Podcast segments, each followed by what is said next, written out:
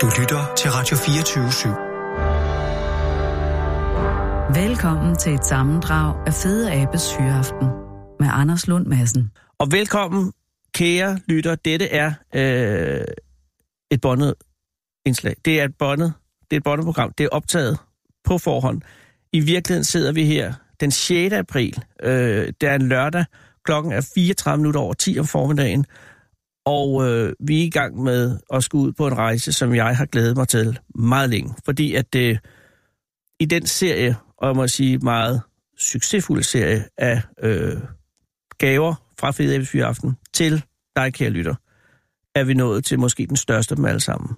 Det kan i hvert fald ikke blive større. I det, det er nu muligt for første gang for en større kreds at afsløre de 40 fedeste objekter i universet. Og vi er blevet enige om objekter, ikke Anja? Jo. Jo, og det er øh, fordi, at når vi tager hele universet, så er det også fristende at sige fænomener, men så kan man ikke, der er ting, man ikke kan, og det kan vi lige så godt afklare med det samme, Anja. Øh, dækker objekter det hele? Jamen, det synes jeg, altså det vi diskuterede, det var om for eksempel mikrobølgebaggrundsstråling, ja. som jo er den første varmeglød fra Big Bang. Er det et objekt eller et fænomen? Ja. Men jeg synes faktisk, det er et objekt, fordi det er noget, vi modtager lys fra. Okay. Altså, så jeg tænker, alt der lyser er vel et objekt. Så, så det, vi taler om, er objekter? Ja, øh, og, og, og Einsteins rumtid ja. er jo også en form for objekt, selvom at det er jo et fænomen, han beskrev, ikke? Men nu har vi jo målt det, så, så jeg tror, objekter dækker. Godt, så er det, vi, det er det, vi ligger. Og hvis det viser sig, at vi må divergere fra det, så tager vi det, når vi kommer til det. Fordi der er langt derhen. Altså det her er, og den øh, Anja, jeg sidder og taler med, er jo Anja C. Andersen. Selli? Setti. Setti, undskyld. Gud. Det er de italienske bedste Setti? Ja, jeg er jo sådan en indvandrer. Ja, øh, du får Hørsholm? Ja. Eller du fødte i Hørsholm? Jeg fødte i Hørsholm, ja. Men, men der var en tibollefar, der kom ned fra Italien, og han var instrumentmager og byggede instrumenter for kongen. Det er noget og, af det mest romantiske, man kan have i sin familie. Det så, er en Kepetto. Så, ja. Og han hed Setti? Ja. Og han blev hentet op for at lave hvilke instrumenter til kongen? Øhm, Assorteret?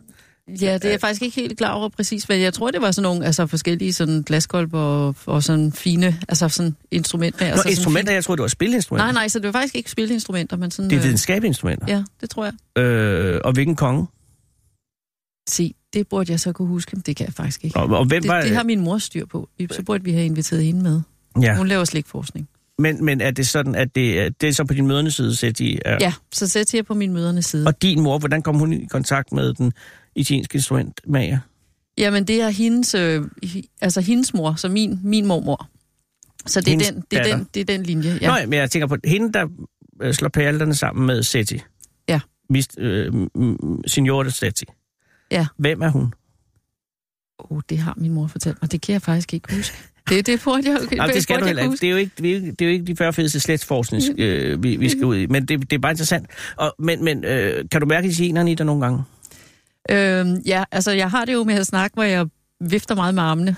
Oh. og, så det værste, man gør, hvis jeg skal ud og holde foredrag, det er også folk, de giver mig en pegepind i den ene hånd, og så en mikrofon i den anden, så kan jeg faktisk ikke tale. Altså fordi det der med at have hænderne låst fast, så kan jeg ikke sige noget. Jeg bliver nødt til at sidde og, og, og bruge mine arme. Og jeg kan jo også sige, at du har fået et uh, headset her i dag. Ja, og øh, det er jeg rigtig glad for. Ja. Altså sådan noget Madonna-mikrofon, det fungerer rigtig godt for mig, fordi så kan jeg bruge armene. Ja, og, og, og, og det er jo i sagens natur en ret lang øh, rejse, vi skal ud på, det er hele universet, vi skal igennem. Ja. Og, øh, og grunden til, at, at, at du kan gøre det, er jo, at, at du er, har en uddannelse som, øh, i astrofysik. Ja. Og er ansat på Niels Bohr Instituttet øh, som forsker i hvad? Stjernestøv. Okay, og, og, og, og det er ongoing? Ja, det er det. Okay. Øh, hvor længe har du været på Niels Bohr? Jeg blev ansat der i 2005, så, så hvad kan det så være? Ja, det er 14 år. Ja. Og før det var du... Øh... Før det så var jeg så ansat på noget, der hed Nordisk Institut for Teoretisk Fysik. Og før det var jeg ved Uppsala Universitet i, i Sverige. Så, så man har jo som forsker, så er man jo sådan daglejer. Så det er det, man i jeres branche kalder freelancer Ja. i en årrække, inden man er så heldig at blive fastansat, ikke? Og er det så sådan, at når... Øh, fordi du er fra øh, 65? Ja. Øh, er det så sådan, når man er... Så er du... Så er du 53 år nu? Jeg bliver 53 i år, ja. Du bliver 53. Ja, fordi du har fødselsdag I september. på Ole Rømers fødselsdag. Ja. Og det er jo nærmest uhyggeligt. Altså en af, af de største videnskabs øh, overhovedet mænd i dansk, dansk historie vælger du at, dele fødselsdag med. Ja, og ham ville jeg faktisk gerne have mødt i virkeligheden, ikke? fordi Ole Rømer er jo ret fantastisk, fordi udover at han opdagede, at lys har en hastighed, som vi kommer til at snakke rigtig meget om i det her program, Ja, ja. så var han jo også politimester i København. Det var ham, der indførte matrikelnumrene. Det var ham, der, Det var ham, der, lavede fik planlagt... kalenderen, Ja, og, og kloakkerne. Og, altså, og det var ham, der fik standardiseret målene. Ja, Altså, han har stort set øh, lavet og så, og så byggede han jo hele springvandet nede ved Versailles-slottet. Øh, det var ham, der ligesom regnede ud, hvordan vandet kunne løbe, sådan, så man kan have de der meget store springvand til dem, der har været på det der slot uden for Paris. Ikke? Ja. Altså, så, så han, var, han var egentlig astronom, men han var faktisk også ret ingeniøragtig og ret praktisk anlagt. Ikke? Og så er det noget med, at, at næsten alt det, øh, han fandt ud af, brændte sammen med Rundetårn. Ja, altså det er jo, biblioteket lå jo på loftet der ved Rundetårn, Ja. og så da det brændte, der brændte jo stort set alt viden i Danmark, kan man sige. Ikke? Så det var jo ikke så godt. Nej, også fordi, at øh, altså, han er fra 1644. Det lyder rigtigt. Ja, øh, og ja, det er i hvert fald, hvad der er blevet angivet. Jeg kan jo ikke krydstjekke det.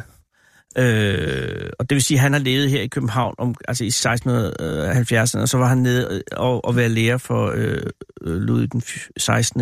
Øh, kronprins, tror jeg også. Det Ja, var lavede ja, det ja men der var jo rigtigt, altså dengang, der, der fik forskerne jo penge af at undervise monarkerne. Ja, Så der havde de det jo... kunne måske også være en god det- idé at tage op i dag. Ja, jamen altså det, man jo i dag kalder sådan noget øh, peer-to-peer og, og hvad hedder det, mesterlærer og sådan noget. Ikke? Og Ja. der var det jo så de kongelige. Og der var det jo sådan, at, øh, at Tycho Brahe, som var lidt før Ole Rømer, han, øh, han blev jo ansat faktisk til at oplære Christian den 4. Ja, det Og, gjorde han et godt arbejde ud af. Og hvad hedder det, så synes Christian den 4. jo så, han var, han blev irriterende, ikke? og så blev han jo landsforvist og sådan noget. Men, men han fik, da han ligesom var i, i krigshuset, der fik han jo 1% af bruttonationalproduktet til sin forskning. Den mand alene. Så når politikerne i dag siger, aldrig har vi brugt mere af den kongelige mønt på forskning, så tænker jeg, det er ikke sandt. Fordi dengang, der var der en mand, der fik 1%. I dag, der betaler man jo 1% til, til al forskning.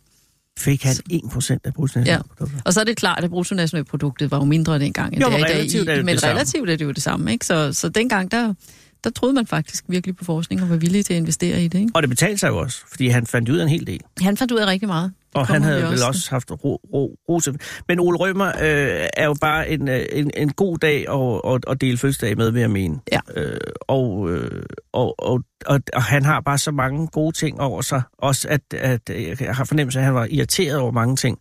Og brugte meget af sin tid, ikke på at forske, men bare på at bringe orden. Ja. i et rodet samfund. Ja, man kan jo sige, at han, han, han ryddede op, ikke kun i universet, men faktisk også i København. Ikke? Ja. Ja, men også det der med, at han, altså det, jeg, jeg læste bare, at, han, at den, fra, da man gik fra den uh, julianske til den gregorianske kalender, fordi at, at vi manglede 11 dage, eller vi havde 11 dage, vi var 11 dage bagud i ja. Forhold til, uh, til tiden i resten af Europa. Øh, og, og det er noget helt ufatteligt råd. Altså, ja. Det kan jeg ikke engang forestille mig, hvor råd det må være. Og så, så gik man, og jeg tror, det var 1677, eller lige deromkring, hvor man så gik, så, man, så smider vi, så går vi fra 16. Øh, øh, februar og så til 1. marts. Øh, og bare at få den implementeret i, ud over landet? Jo. det har været et helvede. Og så var der hele det der med tiden, og at ingen havde altså nogen egentlig øh, centraliseret tid. Øh, klokken kunne være fire i Jylland og seks i København. Og, og ingen vidste, hvad en meter var og sådan noget. Det har været et helvede for en ja. Videnskabsmand. Ja, og så, han sørgede også for at få bygget nogle meget præcise uger. Fordi Ja. det var jo vigtigt for hans forståelse af, at lyset havde en hastighed. Det var faktisk, at han kunne måle Og kommer vi ind det? tiden nøjagtigt. Kommer øh, lysets hastighed ind? Ja. Okay, godt. Så vender vi tilbage til det. Fordi det, vi skal nu, er jo, altså, at vi har i, i dag, så har vi i morgen tirsdag, så har vi onsdag, så har vi torsdag, så har vi den store finale, øh, anden påskedag, hvor vi har de, de aller, aller fedeste objekter i universet. Men det er jo også klart, at når vi starter med nummer 40, så er, er der jo allerede her enormt mange, der ikke er kommet med på listen. Ja, der er jo milliarder af stjerner og planeter og fede ting ude i universet, ikke? så det bliver jeg jo lidt tænker- subjektivt. Er der noget, inden vi går til selve listen, er der nogle runners-up, som, som skal have noget øh, om, hedrende omtale? Som, som du er ærgerlig over, ikke er med på listen, men som du godt lige vil nævne? Altså, jeg ved ikke, om Neptun er med, for eksempel. Ja, Neptun er med, Neptun er med, okay. fordi jeg fornemmede, at du havde en vis forkærlighed for Neptun, så Ja, jeg tænkte, nå, at, men at, det skal at Neptun være- skulle med. Det er videnskaben, og ikke mig, der skal glædes. så, øh, men, men- så Hallis komet, for eksempel, øh, eller, eller meteoritbæltet. Øh, Der må ja, være ting, der ikke er kommet med. asteroidebæltet Asteroide- kommer vi til at forbigå lidt i, lidt i tavshed, fordi vi kommer til at snakke om, om det bælte, der ligger længere ude, der hedder, hvad hedder det, um, Køjberbæltet. Oh. Så fordi når jeg nu skulle vælge mellem to bælter, okay. så synes jeg, det, det var lidt mere spændende, fordi det kender folk nok ikke så meget til. Nej, og det, var, det vil sige, at, øh, Asteroidebæltet, som jo er resterne fra en eller anden form for planet. Ja, så det er jo sådan et, et, et bælte af smålegemer, som ligger mellem Mars og Jupiter, Aha. og som man egentlig ville forvente var blevet samlet sammen til en planet, men da det ligger lige der, hvor solens tyngdekraft og Jupiters tyngdekraft, de på en eller anden måde udligner hinanden, ja. så har de ligesom, så hiver de lige meget der. Så hver gang der har været en tendens til, at noget har prøvet at samle sig til et større læme, så har de to, solen og Jupiter, egentlig forhindret det. Så nu ligger der sådan en hel masse af millioner af, af små ting, hvor Ceres, som er 1000 km i, i diameter, er den største, og den er sådan lidt kugleformet, og de andre er sådan nogle kartoffelformede ting, som er ned til nogle kilometer i størrelse. Vi ved faktisk ikke helt, hvor små de mindste er, fordi over årmilliarderne, der er gået siden solsystemet er blevet dannet, så er de mindre stykker ligesom blevet skudt i alle retninger øh, og, og røget ud. Øh, på grund af, at, at det, er jo, det er jo lidt ligesom i skolegården, ikke? Ja. De, store, de store skuffer de mindre ud af skolegården. Ja, samme princip. Så, øh, så vi, vi, vi kunne egentlig godt tænke os at vide, hvor, hvor, hvor små er de mindste. Og er, det, er der og det er teoretisk mulighed for, at de kan være på størrelse med det her studie, vi sidder i nu? Så Jamen det er der jo, altså, ja. fordi i virkeligheden kan der jo sagtens være noget, som bare er et meter stort eller sådan noget, og det er svært at få øje på i kikkert, fordi der er alligevel rimelig langt derud, ja. og de lyser jo ikke, og så reflekterer de en lille smule af solens øh, lys fra overfladen, men nu mindre overflade de har, nu mindre lys reflekterer de.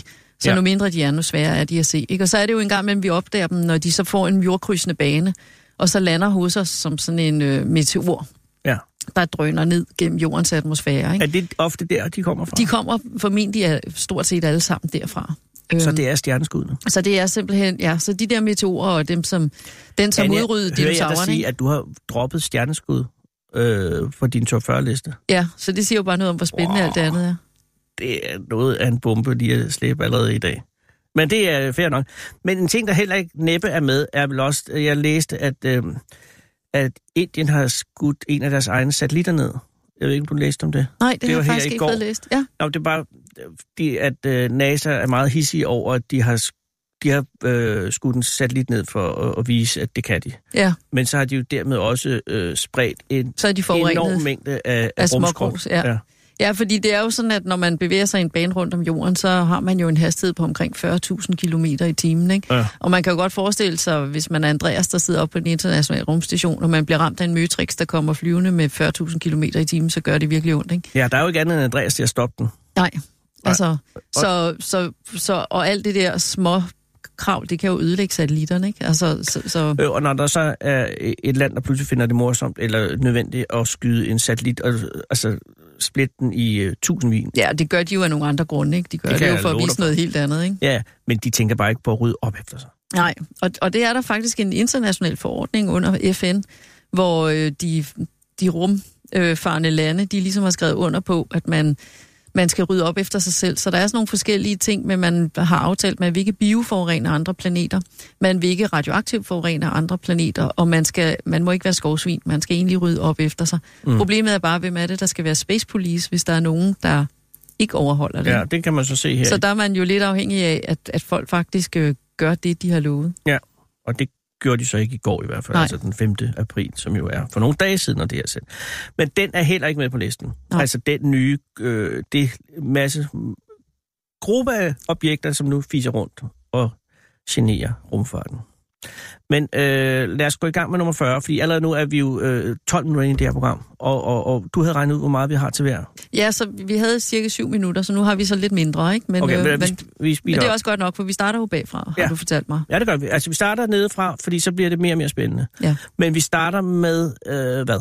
Månen. Wow. Altså, fordi månen... Der Kommer ingen... lige ind på listen. Ja, fordi, ja, så det, fordi at månen, der er jo ingen, der ved, hvem der opdagede månen. Den har jo på en eller anden måde altid været der, og mennesker har altid erkendt, den var der, ikke? Jamen, den spiller, det er jo Men den spiller jo en ret... der, der spiller en reel rolle i de fleste menneskers liv. Ja, og, og den spiller jo en ret stor rolle for os, og i, ja. i år er det 50-året for, at øh, de første astronauter landede op på månen. Ja. Så, så det er jo det eneste sted, vi har haft mennesker ud over jorden, og der har så gået 12 hvide amerikanske mænd, hvoraf de 11 var spejder. Er det feministisk? Er det, er, var det en politisk ting, du siger? Er det, Det var en politisk ting. Ja, fordi egentlig burde det være kvinder, der var astronauter, fordi kvinder vejer meget mindre, ja. og er egentlig ret øh, robuste, øh, sådan rent øh, fysisk, fordi at det er altid godt at være en lille pakke, kan man sige, fordi at hvis man er pakket tæt, mm. så, øh, så er man faktisk mindre sårbar, end Men hvis hvorfor man er det så, at kvinder ikke var jagerpiloter? Ja, var det bare det, det var mænd, fordi, der ikke ville give pladsen? Nej, det var fordi kvinder kunne jo ikke blive optaget i hæren, og man valgte jo kun at rekruttere fra hæren. Så der var jo ikke nogen kvinder, man kunne rekruttere. Nå, men jeg ved da også, at det blev undskyldt fysisk mange gange, for at de ikke kunne blive jagerpiloter. Øh, på grund af Ja, ja, ja, ja, og det ja, kunne man ikke, når man havde og, menstruation. nej, nej, det er jo det. Altså, og saudierne har jo også i mange år sagt, at kvinder ikke kunne køre bil, for det var Ja. ikke godt for deres reproduktion. Men, men der talte man jo, altså man havde jo, øh, altså russerne, eller Sovjetunionen, som det hed dengang, Ja. de havde jo øh, Valentina, en kvinde, i rummet i 1963. Ja, og hun, Og hun var oppe at flyve, og hun fik faktisk et barn, efter hun havde været oppe at flyve. Så de, og Tada! den første amerikanske kvinde kom i rummet i 1983. Så i mange år talte de faktisk mod bedre vidne, medmindre de troede, at russiske kvinder var mere robuste end amerikanske kvinder. Og det kan man selvfølgelig ikke udelukke, fordi russere er et robust folkefærd. Det er de. De kan tåle meget. de har været ude for lidt af. Og Ja. Jeg tror også, den rumkapsel, hun var oppe i 63, øh, var der næppe særlig mange mænd, der ville være i stand til at holde ud og være i. Eller Ja. en sig betjene. Altså jeg vil sige, nu, nu har vi jo begge to været og se nogle af de der rumkapsler, de har Ja. været oppe i, ikke? Og man forstår jo simpelthen ikke, de tør. Altså man kan jo kun have beundring for de der astronauter og sidde i sådan en, en dåse. Og, og de vidste jo meget lidt dengang for 50 år siden om, hvad det vil sige at komme ud i vægtløs tilstand, og hvordan der var på månen. Og en af de ting, som man var meget i tvivl om med hensyn til månelandingerne, det var faktisk, hvor tyk støvlaget var på månens overflade. Og ja, hvor hvor meget man sank Så ned. hvor meget man sank ned, ikke? Ja. Og, øh, og nogle forskere mente, at der var to meter støv, og andre mente, at der var to centimeter støv, ikke? Og hvis der havde været to meter støv, så var de jo sunket ned i det der støv, og så havde de jo ikke kunne lette igen. Så altså, vi aldrig set dem. støv i motoren, altså så, så var de jo ikke kommet tilbage. Vel? Hvor fanden regnede det ud så? Og man, jo, Satsede fordi man? man? havde et par ubemandede rummissioner. Som landede. Russerne havde jo den første, ikke, som landede derop, og så kunne man se, om det var ikke det var ikke så tykt. Lige der. Men det viser sig jo faktisk, hvis du spørger astronauterne, der har været på månen, hvad de synes var mest frygteligt ved at være på månen, så siger de alle sammen støvet. Fordi at månestøv, det bliver dannet af, at solens øh, stråler faktisk lander direkte på månens overflade, fordi månen ikke har nogen atmosfære. Ja. Og så forvitrer det overfladen. Så de der små partikler, fordi de ikke er lavet af vejr og vind, ligesom på jorden eller, eller af vand, så, så de er enormt øh, skarpe. Øh, og så er de statisk elektriske øh, på grund af... Så, så de klistrer ligesom til astronauternes rumdragter. Så hvis du har set billeder af astronauterne på månen, så ser de jo ret snavset ud ret Ja. hurtigt, ikke? Ja. Fordi det der månestøv, det klistrer. Når de så kom ind i kabinen, altså kom tilbage til deres øh, rumkapsel, og tog dragten af, så fordi der var øh, øh, atmosfære og fugtighed, så når det der fugtighed, det ramte, hvad hedder det, øh, støvet, så var støvet ikke mere elektrisk statisk, så blev det neutralt, så begyndte det at svæve rundt i kabinen, i luften, og så kom de til at indånde de der små øh, satans partikler. Så Så det er faktisk øh, noget af det, altså de, de brokker sig mest over, det var faktisk det der månestøv, at det, øh, det var virkelig irriterende, og det var svært for dem, og det havde man ikke tænkt så meget ind, så deres, øh, deres filtre var heller ikke så gode til at, til at rense det, så det gav dem faktisk ret mange problemer, som man nu prøver at få løst, når vi nu skal have Andreas og andre op på månen igen. Ikke? Så derfor synes jeg, at månen fortjente Men jeg vil også sige, øh, øh, jeg, tænker, være vores nummer 40. jamen, jeg tænker på, at den her øh, øh, rum, at rumfartens øh, historie, eller månefartens historie, har jo ikke været særlig øh, øh, erhverdig, eller ikke, altså, på nær den der episode for 50 år siden, øh, indtil for 47 år siden. Altså, der var lige tre år, hvor der skete noget. Ja. Øh, og, og overrasker det dig ikke, at der ikke har været nogen siden øh, 71, der har været på månen? Jo, altså det, det kan man jo undre sig over, men det var jo i virkeligheden, fordi man havde jo sådan en, dengang, der havde man jo en drøm om, at så først skulle vi til månen, og så skulle vi til Mars. Ja. Og da man så gjorde det, så fandt man ud af, dels var det meget svært, Ja. Øh, dels var, hvad hedder det, det at være i rummet, det var meget mere livstruende, kan man sige, Ja. end man havde forestillet sig.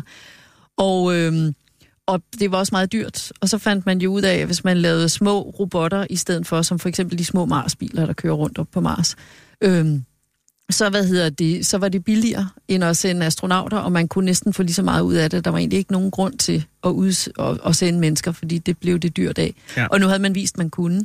Og så var der jo også en masse penge, der røg fra øh, udforskning af rummet, kan man sige, over i militærindustrien på grund af hele den kolde krig. Ikke? Ja. Så, så, så man valgte jo at sende pengene et andet sted hen. Det var det, vi snakkede om for lidt siden med hensyn til, hvor ambitiøs vil man være med sin forskning. Ikke? Jo. Hvis man brugte alle, militær, alle de penge, der bliver givet i militær på verdensplan til forskning, så vil vi virkelig kunne rykke. Ja, så vil det, ja.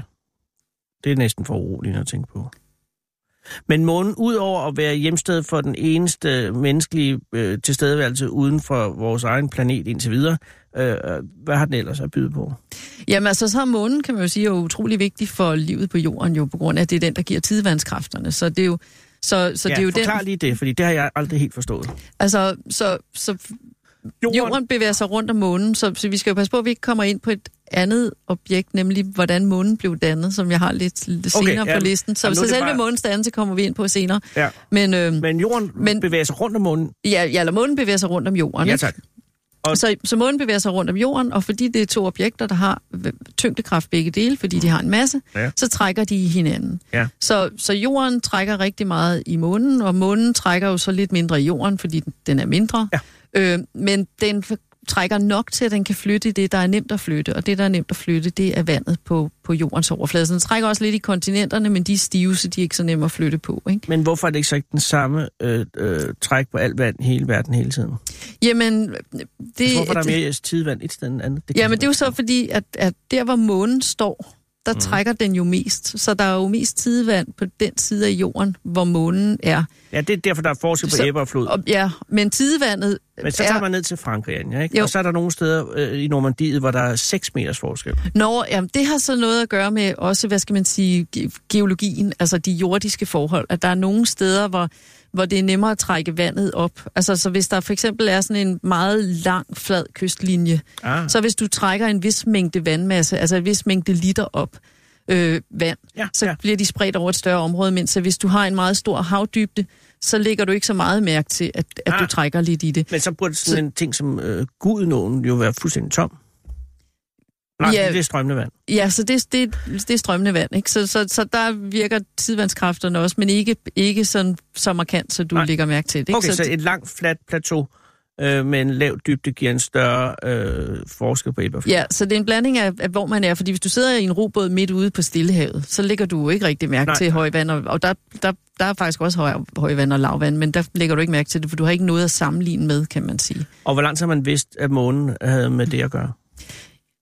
Jamen, det, det går vel tilbage til Vidste Ole Rømer? New, Newton. Ja, det, altså fordi, skal vi sige, Newton og Ole Rømer er jo nogenlunde samtidig, ikke? Så, så det var jo der, hvor man prøvede at forstå, hvordan var det med den der tyngdekraft, ikke? Og Newton var jo ligesom, han var jo ikke den første, der opdagede tyngdekraften, for alle mennesker har jo den der erfaring med, at hvis man taber ja. noget, så ryger det ned. Øhm, men han var ligesom den første, der lavede en matematisk beskrivelse af det. Ja. Og det, som var fantastisk med Newton, det var, at han også, øh, hvad hedder det, at det han gjorde, det var, at han ligesom sagde, om det som holder jorden og månen i skak, altså det vi kalder tyngdekraften i dag, det er det samme som for et æble til at falde ned mod jordoverfladen fra et æbletræ. Mm. Og det er svært for os at forstå i dag, hvor fuldstændig mindblowing det har været for, for den lærte befolkning på det tidspunkt, fordi man havde sådan en, et verdensbillede af, at det, der herskede ude i universet, det var orden. Det var ligesom Guds, det var, det var ligesom fornuftigt, det var ligesom, der var, der var orden derude, ikke? Ja. Mens at øh, det, der var på jorden, det var kaos. Så det, at Newton sagde, jamen, det er faktisk den samme fysiklov, der gælder begge steder. Der bragte han jo enten orden ned på jorden, eller kaos ud i universet, og, og, og det, det skulle man altså lige, det, skulle, det tog faktisk nogle, nogle øh, årtier at ligesom sluge den, Ja. og tænke, okay, er det virkelig den samme fysik, der gælder derude som hernede? For det troede man oprindeligt ikke, det var. Der studerede man jo himmellæmerne og for at vise Guds skaberværk, kan man sige, ikke? Fordi derude herskede, herskede Guds orden. Og Newton var også meget troende, ikke? Det Så var det han. har også været ballade for ham. Ja, ja, men han var jo så også forsker, så han var jo også sådan meget, øh, ligesom, altså Tycho Brahe med, jamen det, lad eksperimentet vise, hvad der gælder. I stedet for, at vi sidder og diskuterer, hvad vi tror, eller hvad vi synes, eller hvad det, vi bruger det, så lad os gå ud og måle på det, og så, så holde os til fakta, og ikke til synsninger. Og månen, altså, øh, som jo er nummer 40, den er, øh, er den udulig? Altså, den er selvfølgelig god at have, for der ville vel næppe være liv på jorden, for eksempel, hvis ikke vi havde månen. Altså, det er jo svært at vide, om der ikke ville have været liv alligevel, men der ville nok have været noget andet liv. Altså, fordi Ja. der er jo ingen tvivl om, at sådan som vi har udviklet os, hænger nok sammen med, med den symbiose, der er mellem jorden og månen og tidevandet og sådan noget. Øhm, Men det er jo en af de spørgsmål, vi virkelig stiller os som forskere, at var månen en forudsætning for livet på jorden, eller kunne der lige så godt have været liv, hvis der ikke havde været en måne? Ikke? Fordi mm. hvis vi siger, at månen er en forudsætning, så nu hvor vi har fundet planeter omkring andre stjerner, så skal vi jo så ud og sige, at hvis de ikke har en måne, så er der ingen grund til at lede efter Nej. liv. Ikke?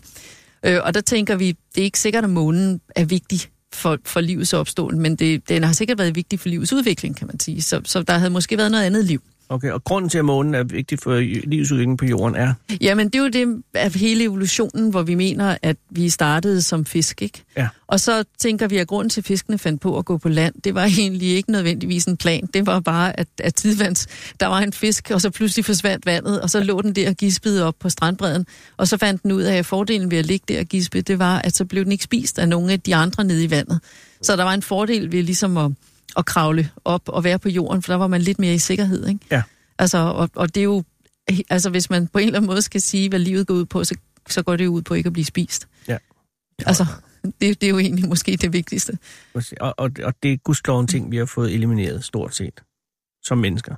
Ja, der er ikke nogen, der spiser mennesker, der men man kan sige, at vi spiser jo rigtig mange af de andre, andre organismer. Det er derfor, vi sidder her og styrer ja. det hele. Så, så, så, så der er sikkert mange af de andre, som stadigvæk har det som deres primære formål, ikke at blive spist, kan man sige. Så forudsætningen for, at vi er her, eller en af forudsætningerne, er jo også månens eksistens, kan vi sige. Ja. At for at lige netop vi er her. Ja. Og på den måde kan vi sige, det er stærkt øh, at lægge ud med en 40 40 20. plads til den, som vi kan takke for vores øh, eksistens. Ja, og så er der håb om, folk er spændt på, hvad nummer et er. Lige præcis, det er jeg i hvert fald. Jeg skal lige sige, inden vi forlader månen, at det er jo også i dag, når vi har øh, den 15. april, som er i dag, vi sender, øh, er jo øh, øh, det er så 49-årsdagen for den gang øh, Apollo 13, kan du huske, der ja. gik galt. Øh, og så var de jo nødt til at tage, at, at tage rundt om, om månen for at have kraft nok til at komme tilbage til jorden. Ja, det er jo faktisk sjovt, at Apollo 13 er jo nærmest den mest berømte. Ikke? Der er Apollo 11, 12, 13, 14, 15, 16, 17. Ikke? Ja. Og 13 er Så den er der eneste... også 18'eren. Ja, men 13 er den eneste, som jo aldrig kom op til månen, som ja. skulle have været på månen. Ikke? Men det var så også der, at... Og øh, den blev den mest berømte. Ja, fordi at det er spændende, når noget går galt. Ja, men også fordi det jo var lige ved at gå galt, og så gik det jo alligevel ikke så galt, som man kunne have frygtet. De overlevede jo, astronauterne, Ja, på er- grund af snarrådighed, naturvidenskab og ing- ing- kvikke ingeniører, ikke? Altså, rigtig, rigtig kvik ingeniør. altså, som jo ligesom var enormt gode til at finde på løsninger til ukendte problemstillinger, som de opstod, ikke? Ja, det var ligesom Og så nogle gigantisk... Øh, Koldblodige astronauter, som, som kunne holde hovedet koldt og ikke gå i panik. Altså, jeg tror, hvis jeg havde været dem, ikke? Jeg havde nok gået ret meget i panik i den Der situation. er sgu godt, det er tre hvide mænd, du er ikke tre frøntæmmer. Tror du det? Nej, det er gas. Men det er bare i dag for 49 år siden, var det den dag, hvor mennesket hidtil har været længst væk fra jorden. For det var her, de var omme på den anden side af månen. Ja. Øh, og, og det er Og i, en, 400.000. re- ja, og en ret aflang bane, ikke? Så det er Ja. jo de mennesker, der har været længst væk til dato. Ja, i dag for 49 år siden Ja. ja. havde, vi, øh, havde vi rekorden. Ja. Og derfor er det godt at starte med månen. Men vi skal videre, fordi damn, tiden skrider altid. Ja. Eller allerede nu. Øh, nummer 39. Det er så Mars. What? Øhm, Det havde jeg forventet på top 10. så Nej, bare, men jeg er bare med vent, til du kommer til. Ja.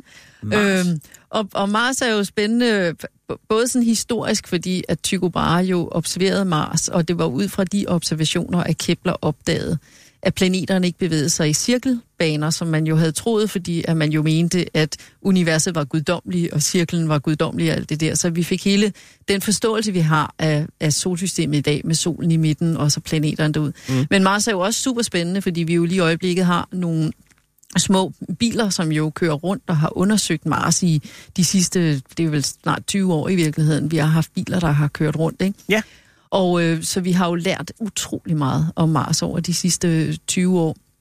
Og, og grunden til, at Mars er så spændende for os mennesker, det er jo i virkeligheden, at vi gerne vil besvare de der spørgsmål om, hvorfor der er liv på jorden. Mm. Og der tænker vi, at, at der er meget, der tyder på i vores undersøgelser, at Mars har mindet meget om jorden i sin tidlige udvikling. Den har haft en atmosfære, som var tæt. Den har haft skyer, der har bestået af vanddamp. Der har været en temperatur, som er omkring sådan en stuetemperatur. Ikke? Øh, der har på alle måder været fornuftige, fornuftigt, ligesom på jorden. Så man tænker, at hvis det er nemt for livet at opstå, så vil man forvente, at livet også er opstået på Mars. Mm. Så er forholdene på Mars blevet ugunstige, fordi Mars er væsentligt mindre end jorden. Og når man er lille, så køler man hurtigere ned. Altså, så, så det er jo ligesom små børn fryser mere end store, kraftige mænd, ikke? fordi de simpelthen, det er noget med det, vi kalder overfladeareal til volumen. Og hvis man er ked af, at man, man, øh, man har et lille overfladeareal i forhold til volumen, så skal man bare tænke på, at så er man bedre til at holde varmen end, end, end små børn. Så Mars er blevet kølet hurtigt ned, og det betyder, at... Øh, at den efterhånden har mistet sin atmosfære og alt det, som var livsgunstigt. Så, så vi leder egentlig efter fossilt liv på Mars. Og hvorfor mister man sin atmosfære, når man køler ned for hurtigt? Altså, det, altså jorden mister i virkeligheden også løbende noget atmosfære til universet, og det skyldes egentlig, at når, det solen, mig ikke at høre. når solen skinner, så, øh, så, så hvad hedder det... Um, så kommer der dels et lystryk, men, men der kommer også det, vi kalder solvinden, som er elektrisk ladede partikler, mm. som blæser ud forbi øh, planeterne i, i solsystemet, ja. og vekselvirker med planeternes atmosfære. Og der har jorden to gode ting. Ja. Den har et magnetfelt, ja. øh, som beskytter, som faktisk dirigerer vinden udenom, fordi det, at solvinden består af elektrisk ladede partikler, og noget, noget elektrisk ladet så reagerer det med et magnetfelt, sådan så at magnetfeltet faktisk øh, ligesom virker som sådan en borg, der ligesom blokerer for, for solvinden. Og der, hvor partiklerne så kan nå ned til jordens atmosfære, det er på det, vi kalder de magnetiske poler, og det er det, vi ser som nordlys. Så når vi ser nordlys, så er det i virkeligheden bremsespor fra elektrisk ladede partikler fra solen. Mm. Og det er godt at være beskyttet mod dem. Så jordens magnetfelt beskytter os, og så øh, er der alligevel lidt af atmosfæren, der bliver blæst væk.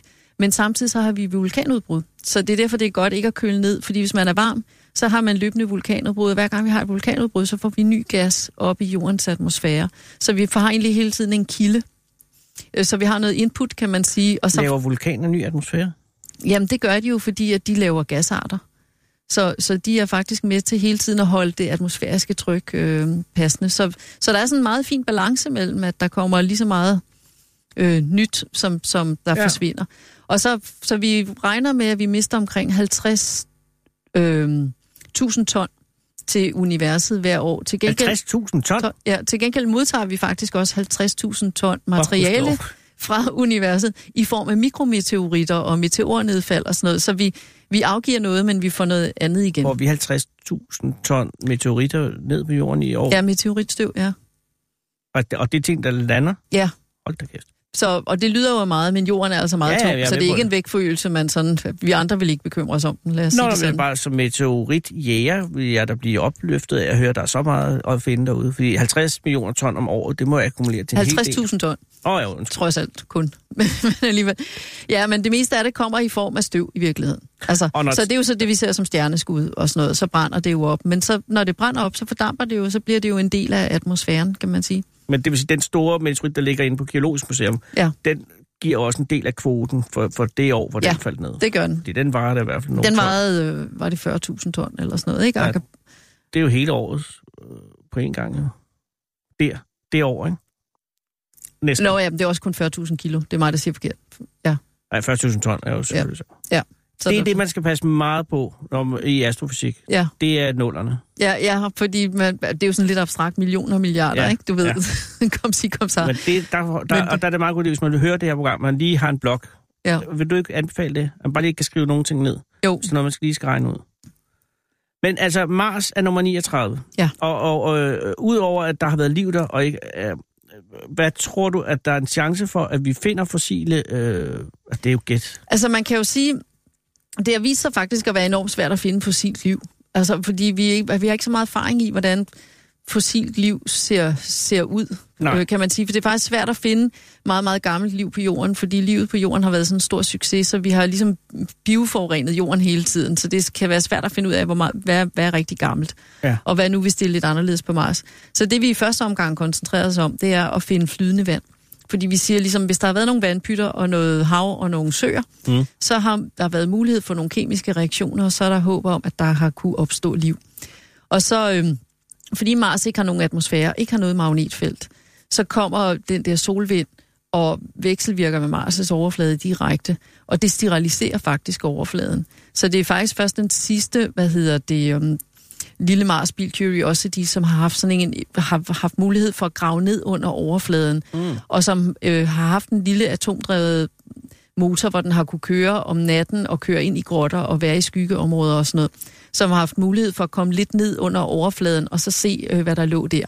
Og der har man ikke fundet noget endnu, vel? Nej, så man kan sige, at der er meget, der tyder på, at forholdene har været gunstige for Mars, til at livet kunne opstå, men vi har ikke fundet fossilt liv øh, på Mars endnu. Og der kan det altså godt være, at vi bliver nødt til at have Andreas derop for ligesom at finde det, fordi at det er jo smart med de der biler, ikke? Mm. Men, men en astronaut kan bare... Det, det tager lidt lang tid med undersøgelserne af Mars, fordi Mars ligger så langt væk, så signalet er 20 minutter over om at nå derop, ikke? Så det vil sige, så sidder de nede i Houston, og så, så Mars-bilen, den siger, nu er jeg klar. Mm. Og så går der 20 minutter, før de hører det i Houston, så siger de, kør en meter frem og kig på den der sten. Ikke? Mm. Så er der jo gået 40 minutter, før den hører det, kører en meter frem, og så kigger på stenen, og så sender den besked tilbage, så skal man analysere billederne, og så sende besked tilbage om, hvad den skal gøre. Så er der så den dag gået. Ikke? Ja. Hvis man sender Andreas derop, så vil han gå hen, så vil han kigge, så vil han sige, den sten er ikke interessant, og så vil han gå over til en anden sten. Ikke? Ja. Så han vil kunne nå meget mere Ja. effektivt. Altså han vil jo på få dage vil han jo kunne nå at undersøge et område og få en indsigt, som var lige så stor som de der øh, Marsbiler, fire Marsbiler, vi har haft, der har kørt rundt op i 20 år. Åh, oh, gud, han skal derop. Altså, ja, det ville være godt at få ham derop. Øhm, men der er ikke noget, det er ikke noget rart sted at være. Mars, som den er nu, vel? Nej, altså, der er jo ingen øh, atmosfære. Nej. Og så fordi der ikke er noget magnetfelt, så er man faktisk ikke særlig godt beskyttet for de der de, de, de elektriske ladepartikler, som jo dybest set er radioaktiv stråling fra solen. Ikke? Nej, ja. Så, så hvis man skulle være på Mars i længere tid, skal man faktisk ned og bo i en jordhule, fordi man skal beskytte sig mod al den stråling, der kommer ud fra rummet. ja. Øhm, så hvad hedder det? Så det er ikke, det er ikke sådan uh, super rart. Så, så det er jo sådan en, Og det er varmt, lille ørken. Varmt og meget koldt. Det er cirka 20 grader i, om, om dagen øh, på, på solsiden, ikke? og så er det minus 80 grader om natten. Ikke? Så der er jo ekstrem temperatursvingninger på grund af den tynde atmosfære. Ikke? Så, øh, så hvad og det hedder er det? ikke verden, det her liv. Nej, så, så, så man kunne, altså, så man kunne godt forestille sig, at man kunne lave en koloni der, hvis man, hvis man synes, det var sjovt, ikke? Men jeg vil tænke, at det er jo stort set lige så sjovt, som bare at bosætte sig nede i Sahara, ikke? Det er der også nogen, der gør, ja. Ja. Øh, ja, i- ud i selve Sahara er nok næppe nogen, der er. Hvor lang tid tager det at komme til Mars, som det er nu? Altså, hvis Andreas skal flyve til Mars, så den korteste vej, man kan få, fordi der er jo det med, at jorden går rundt om solen, og så går Mars rundt om solen, så kan de jo være på samme side af solen, eller på hver sin side af solen, ja, ikke? altså hvis man er smart nok til at vælge den gode Den tid. korte vej, så er det syv måneder. Så kan man altså nå at lave rigtig mange perleplader. Ja, det kan man eddermame. Det, det er, altså, fordi man sidder jo bare og venter på nå frem, ikke? Ja. Syv måneder.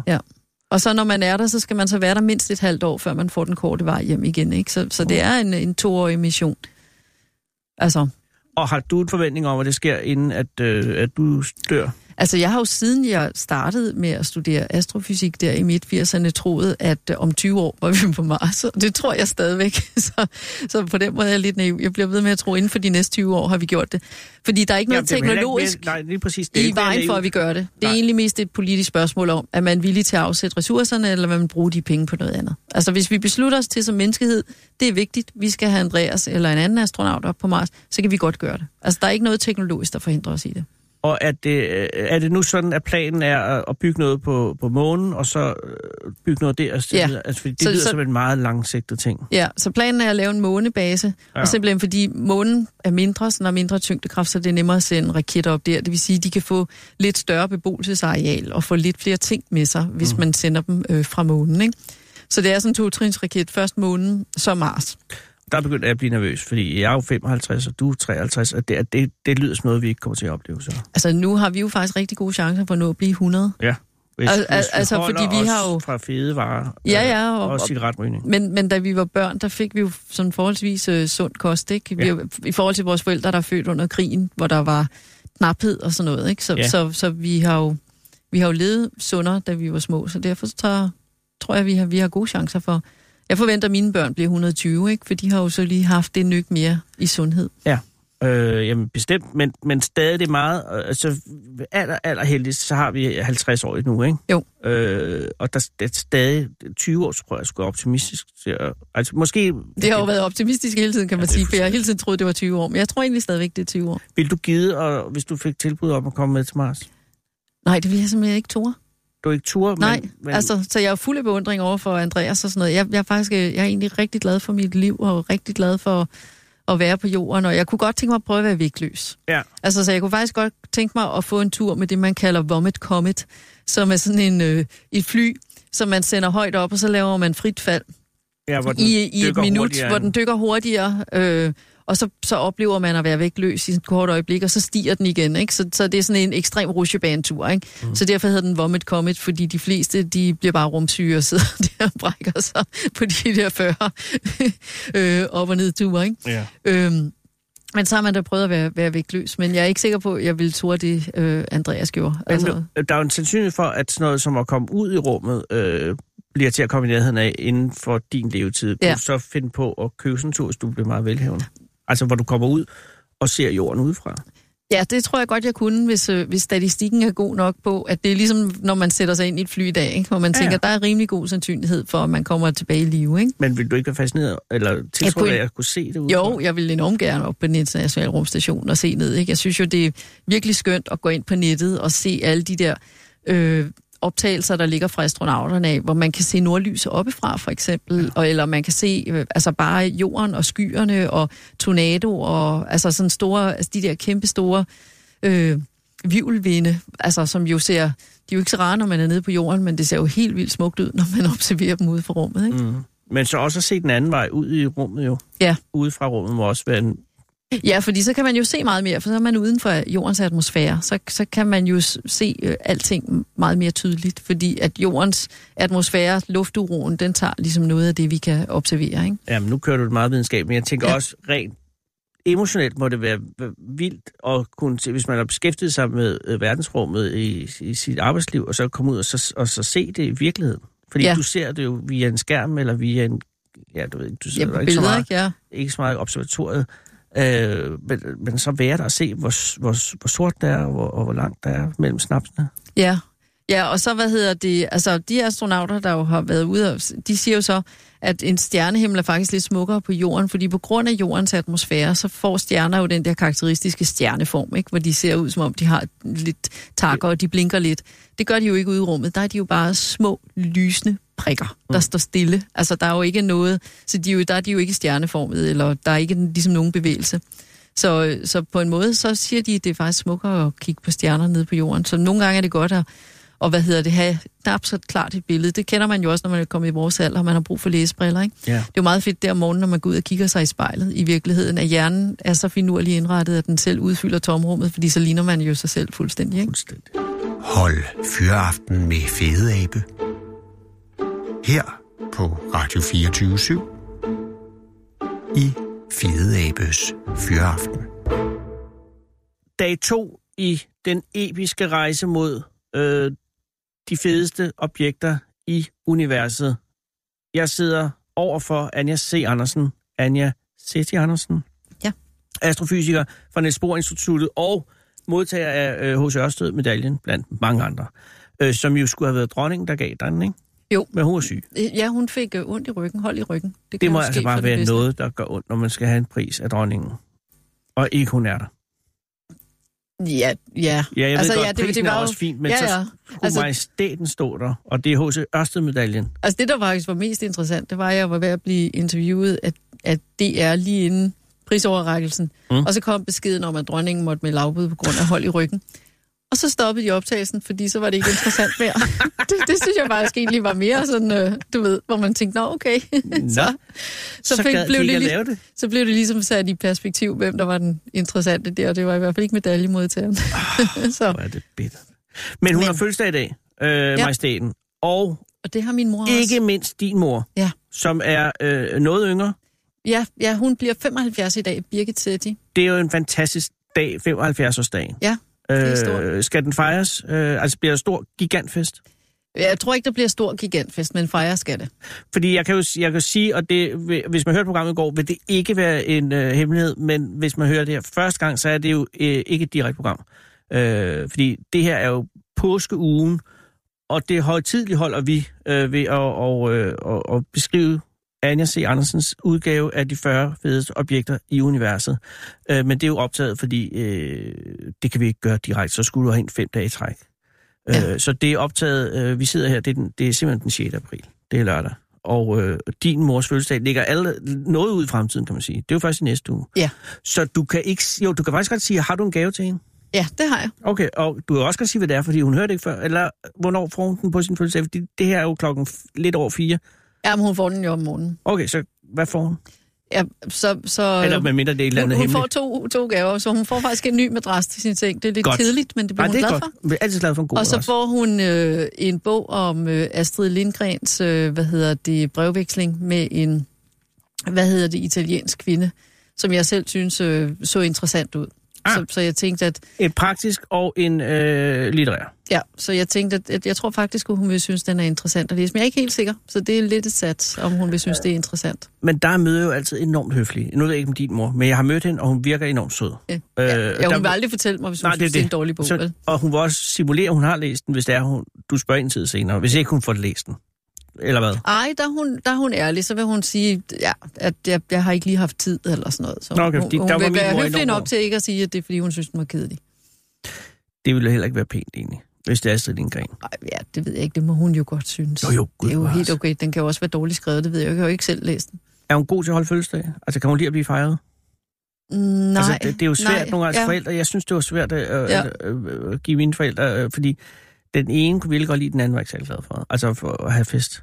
Altså man kan sige, ja, der er vel ingen af dem, der bliver fejret nok, egentlig. Nej. Øh, fordi de, ja, at, at øh, ja, det kunne man godt gøre bedre. Men altså, det, man kan jo altid gøre det bedre, Anja. Ja. Men har du, øh, har du, øh, er du, du er ikke enebarn, vel?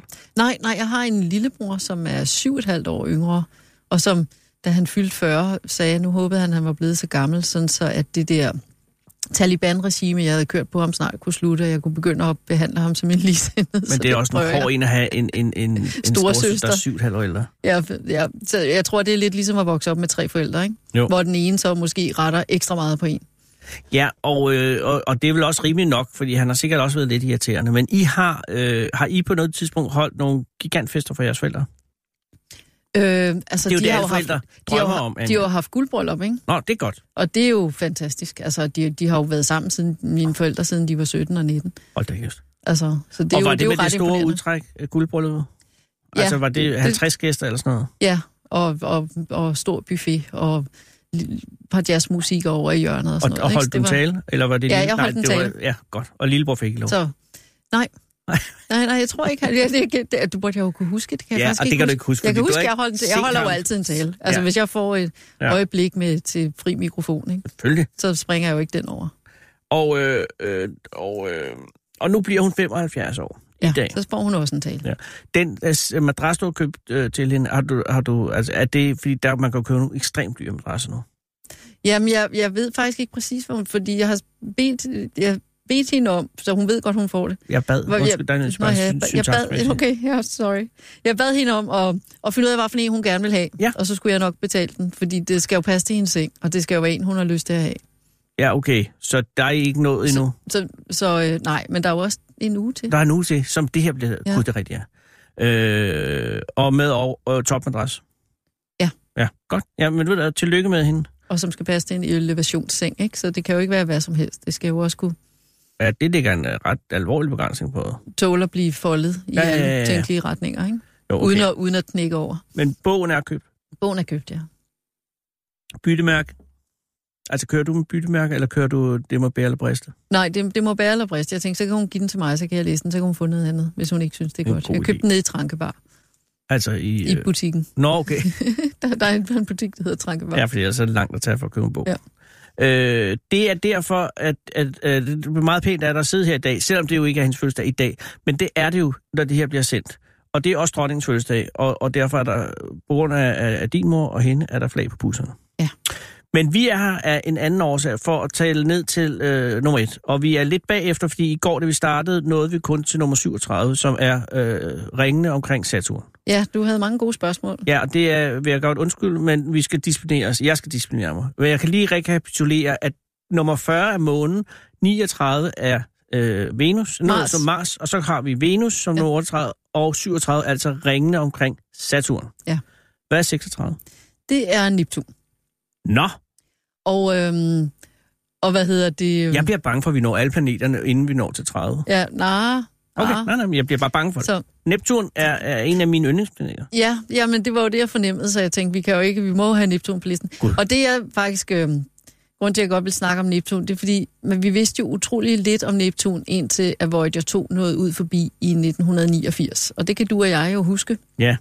at man fik de første billeder, hvor man så ligesom i 1986 havde været, man, havde man været forbi Uranus, så, og inden da havde man fået meget fine billeder af Saturn og Jupiter Ja. med ringsystem og skysystemer og skybælter og virvelvinder og alt muligt. Og så kom man ud til Uranus, og det var sådan lidt en paptud, fordi den var bare fuldstændig glat som en billiardkugle. Der var sådan Ja. ligesom ingen skysystemer.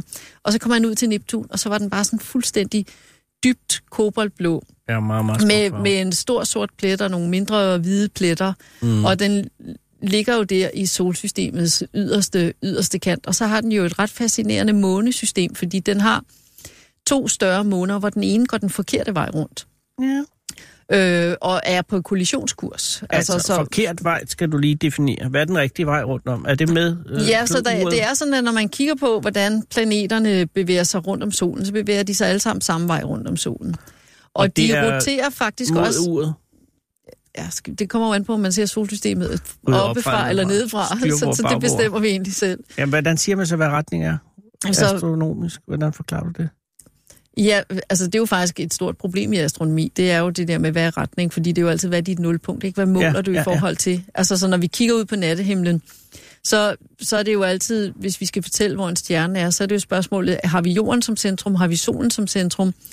Øhm, og specielt hvis vi skal måle, hvordan tingene bevæger sig i forhold til hinanden. Det er jo sådan meget ting, vi vil gerne vide, Ja. bevæger de sig væk fra os eller mod os? Ja. Altså, så skal vi jo tage højde for, at jorden er på vej rundt om solen, solen er på vej rundt om Mælkevejens centrum, og Mælkevejens centrum drøner også gennem øh, universet. Så det der med, hvad man refererer i forhold til, det er faktisk en stor ting i astronomi. Vi kan bare konstatere, at Men det vi kan konstatere, at alle planeterne bevæger sig samme vej rundt om solen. De roterer men du alle gør sammen. bevægelsen mod uret, når du gør det øh, Ja. med fingrene. Er det, fordi sådan ser du det inde i hovedet? Det er sådan, jeg ser det inde i hovedet, men det er og det er, fordi det er du rigtigt. ser det ovenfra? Jamen, hvad er ovenfra? Fordi det er jo også... så, Jamen, så jeg vil det, også se det som den Ja. vej rundt, altså øh, ja, mod så, så uret. det, det er virkelig måske bare sådan, som man lærte det i skolen, tænker jeg. ikke. Det er sådan noget indoktrinering Ja, det fra en til ens lærer. Fordi, som du siger, hvis man bare stiller sig over på den anden side af jorden, så vil det køre den anden vej. Ja, eller hvis man vender sig ned fra den anden side af planet, så vil det se ud som om, Ja, det kører den undskyld, det er det, du har ret i. Ja. Så, så de bevæger sig samme vej rundt. Øh, Man kigger heller ikke op i universet, man kigger lige ned i universet. Ikke? Jo, altså, mening man kan også op. bare konstatere, når man står i Australien, kigger man i en retning, og når vi står på, i Danmark, kigger vi i en anden retning. Men man ser i hver sin retning af universet. Ja, men man ser ud i det. Det kan vi Man godt ser sige. ud i, ud i universet, ja. Ja, ja, tak. Alle, vi skal tilbage. Så de roterer rundt, Ja. rundt om øh, samme vej rundt om solen, hvilken vej det så end er. Ja. Og så roterer alle undtagen Venus samme vej rundt om deres egen akse. Så Venus er lidt mærkeligt, den bevæger sig meget langsomt, og den roterer faktisk den forkerte vej i forhold til alle de andre. Åh, åh. Øh, og alle månerne omkring øh, planeterne, de bevæger sig så også samme vej rundt om planeten. Men ikke Neptuns ene måne. Den, øh, den bevæger sig simpelthen øh, den, den modsatte vej rundt. Og, Det er jo og, ligesom sådan en spøgelsesbilist på motorvejen. Ja, og, og er i sådan en kollisionskurs, sådan så at på et eller andet tidspunkt, så vil den faktisk øh, kollidere øh, med Neptun. Det er ikke så godt. Så der er, der er noget, der tyder på, at ude i solsystemets yderste kant, Ja. der er sket et eller andet virkelig spændende, øh, hvor, hvor der har været noget kaos øh, derude, Ja. øh, som, som det blev kendetegnet med Neptun. Så, så, så grunden til, at jeg tog Neptun med, det var simpelthen, fordi det var så spændende der. Det var jo da, mens jeg var astronomistuderende, at vi fik de første billeder af Neptun. Og jeg vil egentlig gerne fortælle, specielt måske alle de lytter, der er yngre end mig. Jeg tror slet ikke, I kan forestille jer, hvor lidt man havde af billeder af universet øh, der for de der 30 år siden. Altså, mm. der er virkelig sket noget. Vi har fået meget bedre kigger, der er meget bedre satellitter. Vi har fået meget, meget mere information om, hvordan tingene ser ud ved at simpelthen kunne tage bedre billeder, og derfor kunne se meget mere. Det synes jeg, Neptun er en meget god repræsentation af, så derfor er den interessant. Og så er den så blå, Ja. fordi den består af metangas. Ja, men også det der med, jeg kan nemlig huske de billeder, man havde af Neptun før øh, Voyager. Ja. Altså, det var sådan nogle pixelerede, man havde sådan fire pixels eller sådan noget, som var lidt vagt underligt Ja. farvet. Man kunne ikke engang se, at det var en planet. Nej. Og så pludselig kunne man se, at det var en det var Planet, virkelig, og den stod der sådan helt Ja. ja. blå. Og, og, og sådan den var noget, ikke? pæn. Og den var pæn, ja. Nærmest Og så var den blå, som den skulle være, når det nu var en havgud, ikke? Den Ja, var det har man efter. jo ikke. Det vidste de ikke Nej. dengang, de gamle grækere. Det gjorde de ikke. Og hvorfor bliver den blå, når det er metan? Det, er noget, det siger det, Det- som om, det- det er indlysende. Jamen, det har så noget at gøre med, hvordan de reflekt, hvilke bølgelængder af solens lys det er, de reflekterer. Solen udsender jo hvidt lys, og hvidt lys består af alle regnbuens farver. Ja. Og der er det så sådan, at, at metan reflekterer så primært øh, det blå lys, og derfor ser den blå ud. Og men det betyder så også, at det er en prutplanet. Det er det. Altså består af prut. Prut, ja, Og og det er ikke sådan, at man kan sige hø, hø men det er det samme. det er det samme, ja. Ja, det er den gas, som... som så det må være en, en af de værste planeter at besøge. Eller, det- jo ikke rigtig... Lugter måske dårligt, kan man Ja, sige. men man, hvor varmt er der på overfladen? Der er jo rigtig, rigtig koldt, fordi vi er langt væk fra, Ja. ja. fra solen, ikke? Så der er jo sådan noget med minus 200 grader øh, på overfladen. Og så er vi jo igen i tvivl Det om, gør om, så også, at man ikke kan lugte det, om, faktisk. ja, om Neptun er den, det rene gas, kan man sige, eller om der måske ligger en lille klippekerne derinde. Det, det kunne vi godt tænke os. Men vi har ikke været ved Neptun, siden Voyager 2 fløj forbi. Nej. Så Voyager 2 er det eneste data, vi har, så det er, hvad vi ved om Neptun. Du lytter til Radio 24 /7.